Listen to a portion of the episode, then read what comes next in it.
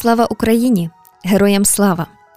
Чи не усіх нас війна зробила волонтерами? І сьогодні розкажу вам, як організували свій спротив освітяни. Ми рушили до школи ліцею Оріяна, де, як і в багатьох інших навчальних закладах, організували тимчасові прихистки для людей з гарячих точок. Але з'ясувалося, що у школі працює справжній волонтерський хаб. Адміністрація, вчителі, батьки, діти і просто сусіди сформували команду, яка вирішує неймовірну кількість запитів. І в четвертому епізоді волонтерського тилу я, Вікторія Скорохід, розкажу, як у шкільних коридорах творять історію. Школа почала напевно займатися ще до 24 лютого підготовкою до цього всього, оскільки в нас на базі нашої школи дуже гарно оснащений єтир. Проходили навчання наші учні, наші ліцеїсти в школі. За нашою школою закріплено було шість шкіл. Інші учні приходили вчитися. Також е, громада залучалася, батьки, вчителі, сусіди нашого ліцею. Всі приходили. І наш тир був задіяний від ранку з пів дев'ятої до восьмої, до дев'ятої вечора щодня. Теж дуже багато в нас було і іноземних кореспондентів, які приходили. Їх дуже сильно це вражало. Чому діти в нас вчаться стріляти? Тому що от до нас приїжджали кореспонденти з Австралії, з Японії, з Данії, з Аргентини. І основне питання всіх було: е, де ж тут е, педагогіка, чому ми дітям даємо в руки зброю? От і ми їм це все пояснювали, що в нас є предмет захист е, України вже кілька років. Зараз період підготовки до цієї війни. Ми активно залишаємо залучали і хлопців, і дівчат практикувати з пневматичної зброї. Теж наголошувала я на цьому кореспондентам, бо вони собі зразу намалювали такі картини, що в нас дітям дали справжні набої, вогнепальну зброю, і тут діти бігають по лісах і десь когось відстрілюють. Тобто, звичайно, що є якісь техніка безпеки, це школа, е, шкільний тир і тільки пневматика. Багато було світових змі, але зрештою чи не боялися потрапити на російські телеканали з е, різними провокативними, можливо, десь якимись? А ви знаєте, на ні, я напевно десь і хотіла, щоб воно потрапило. Наприклад, е, мені імпонує такий момент, що в нас Львів до того готується. Тобто, якщо всякі Скабєєві і Соловйови покажуть про те, що в нас у Львові зброю вчать тримати дітей зі школи. Я тільки рада, щоб боялися і не насміхались. Тобто я тільки за У мене так чоловік, деколи з мене сміється, каже, що в мене це в крові тече. В мене дід був упа, був репресований. Він е, відсидів в тюрмі один раз 10 років, один раз 7 років, тобто загалом 17 років сидів з такими там відомими репресованими людьми, як і Чорновіл і Хмара. Десь воно ще з дитинства в мені воно е, тече. І коли питали теж японці, чому ми це робимо, питали мене, чи я маю дітей. Я їм розказувала так, що в мене донька 11 років, і чому ми це робимо. Я кажу: дивіться, ми дітей своїх, як батьки, ми зобов'язані вчити якихось елементарних правил захисту. Тобто ми їх вчимо, що коли в двері стукає чи дзвонить хтось чужий, не відкривати. Якщо, не дай Бог, щось стається, захищатися. Тут іде абсолютно те саме правило самозахисту, просто до нас не в двері, не до хати, а на нашу землю йдуть. І якщо, не дай Бог, стоїть питання, що треба взяти зброю зброю, то краще нехай та дитина вміє її тримати. Ірина Коропецька, віднедавна директорка ліцею Оріана, щойно розповідала вам про те, як учні, персонал та батьки проходили базову вогневу підготовку, відколи з'явилася небезпека нападу Росії на Україну. А спробуйте уявити, тема уроку інгредієнти для коктейлів Молотова. Неймовірне явище, як освітяни збирали усе необхідне. На початках, звичайно, що теж було, тому що звернулися до мене знайомі, які організували е, таку річ. Треба було їм позбирати швиденько інгредієнти для тих, тепер це називають бандерівські смузі. Тобто треба було пляшки, пінопласт, е, ацетон, масло здається, було машинне. Ще там щось написали список. Швиденько батьки організувалися. Пляшок ми назбирали. Я вам скажу, десь близько двох тисяч. Дуже швидко зібрали. Треба було тільки скляні пляшки. Масло машинне більше ніж півтони. Зібрали пінопласту, нас поприносили в таких великих мішках, то там в укритті поховали, що потім той довго пінопласт ще по укритті ще бігає, його неможливо зловити. Ми в школі того не виготовляли, ми тільки збирали, тому що воно таке трошки небезпечне, і відвозили в спеціальні місця, де можна було це все виготовляти, і там виготовляли. Тут є напевно вже такий волонтерсько-логістичний центр. В нас на базі нашого ліцею Оріяна є тимчасово переміщені особи, люди, які е, тікають з найбільш гарячіших точок нашої України. Вони проживають в нас від е, однієї до трьох-чотирьох ночей, тобто як їм е, виходить. Е, звичайно, вони розуміють, що це школа, що це не готель, що це є тимчасовий прихисток, тимчасове місце перебування для того, щоб передихнути від тих е, безкінечних днів, коли вони сиділи під обстрілами в підвалах, або навіть тої самої дороги, тому що люди їхали і 24 години стоячи десь поїздами або в якихось незручних умовах їхали. Тобто вони мають можливість спокійно собі переночувати, побути, подумати над тим напрямком, як їм рухатись далі. В нас є безліч, безліч різних пропозицій для всіх освітян школи, керівники відділу освіти, управління освіти, все, що вони збирають якусь інформацію від волонтерів, вони все скидають керівникам. Ми це все скидаємо на школи. Тобто можливість щодня організовуються виїзди різні в Польщу, автобуси, буси, поїзди, Німеччина, Литва, Чехія. Ну кілька днів тому е, організовували теж поїздку в Неаполь. Приїжджали волонтерські гуманітарна допомога. Два автобуси привезли, і вони так домовилися, що вони привозять е, сюди допомогу, щоб назад вже вони порожні не їхали. То швиденько їм треба було зібрати бажаючих е, в Неаполь поїхати. Тобто за півтора години 90 місць назбиралося людей, бажаючих поїхати. Якщо є запит, дуже швидко зараз дуже люди гнучкі, дуже відкриті, дуже швидко відгукуються. Теж область підключається. Якщо люди не хочуть виїжджати за кордон, ми допомагаємо десь знайти їм прихисток, якщо в них тут нікого немає в області, нашій львівській. Центральне завдання школи прихисток для людей, які змушені були втікати від руйнації в рідних містах. І, хоч ситуації між переселенцями і волонтерами бувають всякі, ми про це чуємо багато, але це людський фактор, стрес і втома. Тому запитуй не про конфлікти, а про ті історії, які змушують шкільний персонал ходити на роботу без вихідних. Своїми думками ділиться заступник директора з господарської роботи Лілія Мацькович. Ну насправді таких історій безліч. Вразила дуже історія однієї родини, яка прибула до нас вночі. Це два хлопчики з батьком, який отримав поранення ще в 2014 році, і їхня бабуся. Бабуся це мама їхньої мами. Вони насправді приїхали голі босі, дуже розумні діти, щирі. У нас була тривога повітряна. Всі пішли в укриття, і діти познайомилися з львівськими дітьми. Вони самі з Лисичанська, познайомилися з дітьми нашими, помінялися телефонами. В них помінявся настрій. Вони вийшли з укриття, ніби з такого е, непростого місця вийшли усміхненими. Ми постаралися допомогти максимально, підібрати їм одяг, психологічно якось їх врівноважити, надати медичну допомогу, похарчувати. Говорили з ними багато. Що вразило з тої історії? Коли я розпитувала хлопчаків про їхні долі, десь е, як вони себе почувають, як друзі, як те, як все, я запитала: а де мама? І той, котрий менший, сказав: А наша мамочка воює. Розуміючи, що це Лисичанськ, я дуже обережно питала в дитини, тому що я розуміла, що я не знаю, на чийому боці воює мама. І я запитала, скільки мамі років. А він сказав, сьогодні 38. Я мамочку поздравив в 4 утра. Згодом я дізналася, що мама воює з 14 року. Мама наш прикордонник, мама має нагороду президента. І це одночасно і гордість за ту сім'ю, і тривога, і якісь переживання. І вони поїхали за кордон, та бабуся дякувала нам, від'їжджаючи, і казала, я обязательно сделаю пост в соцсетях.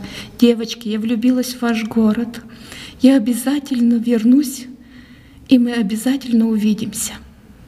І так хочеться, щоб Бог дав щасливу дорогу, і щоб їх прихистили інші люди, і щоб вони знайшли собі якесь затишне містечко і оговталися. Що додає енергії? Все ж робити свою роботу без вихідних. У війни нема вихідних. Настав той час, коли ти розумієш, що ти потрібен всім оточуючим.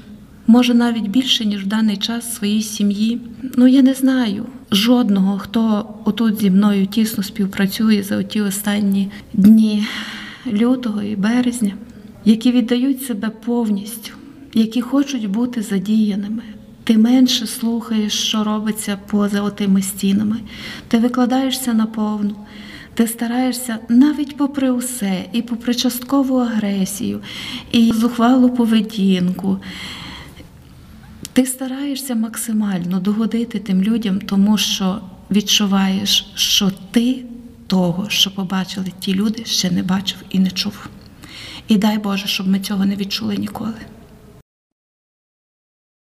Є кулінарно-креативний кейс, яким мушу з вами поділитися. У списках необхідного на фронті ми могли бачити енергетичні батончики для військових. Їх ще де-не-де називають бандерівськими бойовими батончиками. Поживна цінність висока, це дозволяє поповнювати запаси енергії швидко і смачно. І коли з полиць у крамницях диво батончики зникли, уявіть тільки, в Оріяні взялися готувати їх самотужки. Лілія Гриник розповідає. Значить, почалася війна, звичайно, і тут вчителька наша з підготовки малої кидає, що сітки треба плести. Ми ходили, якось відволікались, тим не менше допомагали паралельно, тому що це потрібно обов'язково. А ще як говорять результати тих сіток, які потрібні, тобто ще більше є стимулу для того, щоб це робити. Тут одного дня знову ж таки знайомих багато. Ми всі спілкуємося разом. Тут церква наша. Мамі передають, каже, можна чи таке зробити енергетичні батончики. Чому б не попробувати? Звичайно, що можна. Головне, щоб було бажання. Зараз кожен чим може, тим допомагає, як то кажуть. Ось і як варіант попробувала. Ну, перший раз не дуже вдалий, але другий, третій, все в принципі виходить непогано. Що для цього треба? Е, Що для цього треба? Купую вівсянку. Вівсянка має бути найкращий виробник є Німеччина, тому що вона дрібненька. Вівсянка, багато різних сухофруктів. Це може бути насіння соняшникове, е, насіння льону може бути, насіння кунжуту. Е, Сухофрукти бажано, щоб були подрібніші, горішки. Ну, в принципі, любе. Ще до того я додаю сього варення, багато олії для поживності і все. Випікаю, а і додаю води. Ну, води це також все треба дивитися консистенції цього всього, як воно буде. І тоді це все викладаю на противень і печемо у духовці градусів 160 приблизно плюс-мінус півгодини. І тоді, коли спеклось, розрізаю на кусочки, і таким чином вже будуть готові батончики. Ну, яка партія у вас виходила? Скільки? Ну, орієнтовно приблизно коробка. Коробка, щоб зорієнтувати, десь напевно як 6 літрових банок олії. Тобто це орієнтовно така коробка. Ну це отак приносимо, тобто, щоб вже хлопцям було на якийсь період часу. І насправді вони дійсно дуже поживні, тому що ми самі пробували. Ну їсти напевно півдня точно не хочеться, може й більше. Міні-виробництво виходить таке. Ну щось таке, та Домашнє. намагаємося, пробуємо, щось таке робимо.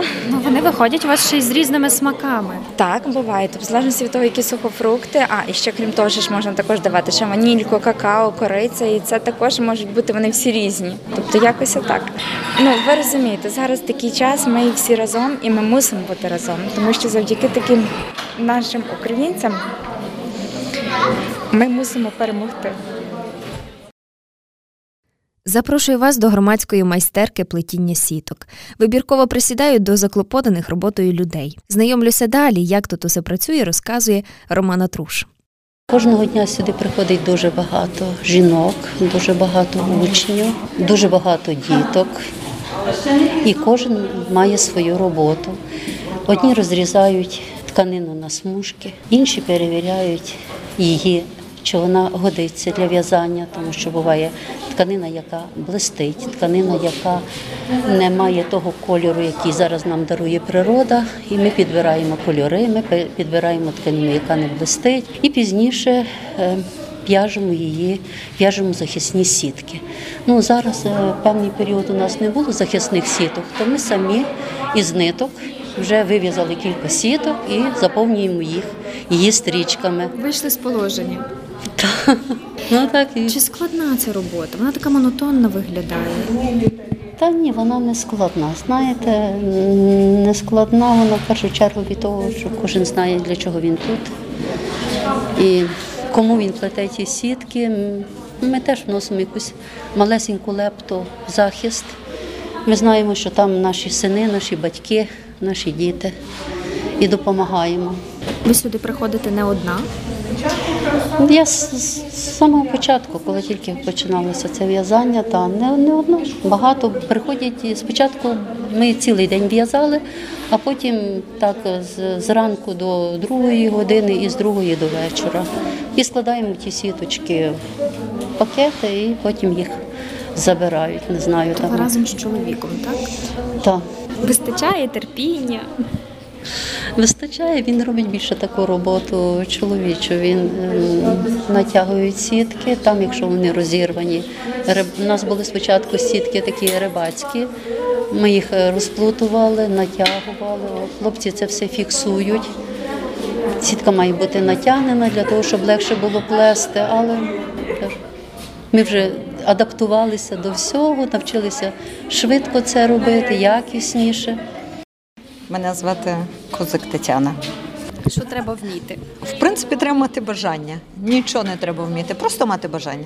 Чи складно, монотонна робота, зрештою, чи навпаки розвантажує? Ой, ви що? Тут е, в першу чергу заспокоюєшся. Ти ж маєш якісь тут складати ну, узорчики, щось маєш думати трошки. І розмова з людьми в першу чергу це те, що заспокоює, те, що дає впевненість. Мені сказали, що ви сюди ходите як на роботу в дві зміни. Так. Чому? Це моя громадська позиція. У мене тут діти, у мене тут внуки, і навіть мій чоловік іноземець залишився тут зі мною. Це моя земля, де я піду. Я не збираюся ніде йти. Що б ви порадили тим людям, які десь панікують, не можуть знайти собі заняття? Ви знаєте, що люди не, не можуть собі знайти заняття, вони не хочуть собі знайти заняття, тому що в нас є робота, в будь-якій школі є робота. Зараз всюди є багато роботи. Людям більшості, жінки, перестаньте сидіти вдома, дивитися цілими днями телевізор, нагнітати, самі собі плакати, яка я бідна, нещасна. Вставайте, щось робіть. Ви кажете про дітей, внуків.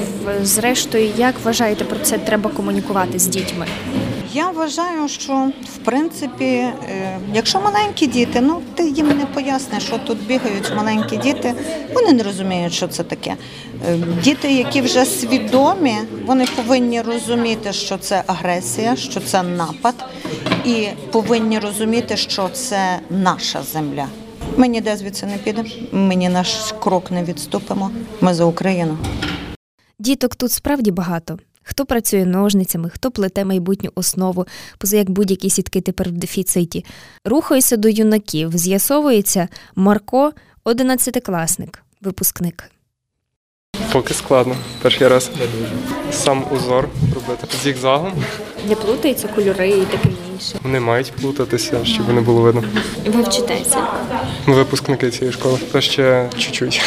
Що взагалі відчувають люди, які оце зараз мають випустити зі школи? Це складно, бо ЗНО кажуть, що відмінять, а ми не знаємо, як це буде поступлення. Ну і трохи переживаємо. Зараз якось не дуже хочеться над тим думати, чим би швидше війна закінчилась. Вважаєте, що потрібно для перемоги? Сила і дух, настрой. Ну, можливо, від президента, щоб він якось налаштовував народ. Чим займаються ваші однолітки? Можливо, вони теж знаходять якісь можливості для волонтерства. Не знаю за всіх, але за декількох, то вони виїхали за межі України, бо переживали, а деякі просто роз'їжджались по селам. Ви чому залишились? Не страшно. Не дуже Як батьки налаштовані? позитивно. А вас як налаштовують? Мене не налаштовують, я вже налаштований позитивно. Мене гризе одне запитання. Уже два роки навчальний процес страждає через COVID-19.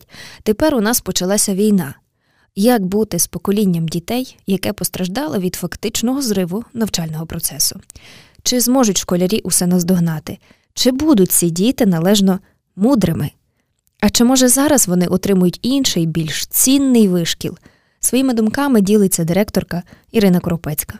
Я впевнена, що вийдуть діти мудрі, тому що е, в них з'являються інші можливості. Те, що в них не відбувається навчання, як відбувалося в нас, це не означає, що воно в них відбувається гірше. Зараз є маса різних можливостей для самоосвіти, ще більше з'являється. І слава Богу, ми живемо в еру технологій, інтернету і так далі. І є можливість навчатися зараз абсолютно на різних дуже крутих, справді цікавих платформах.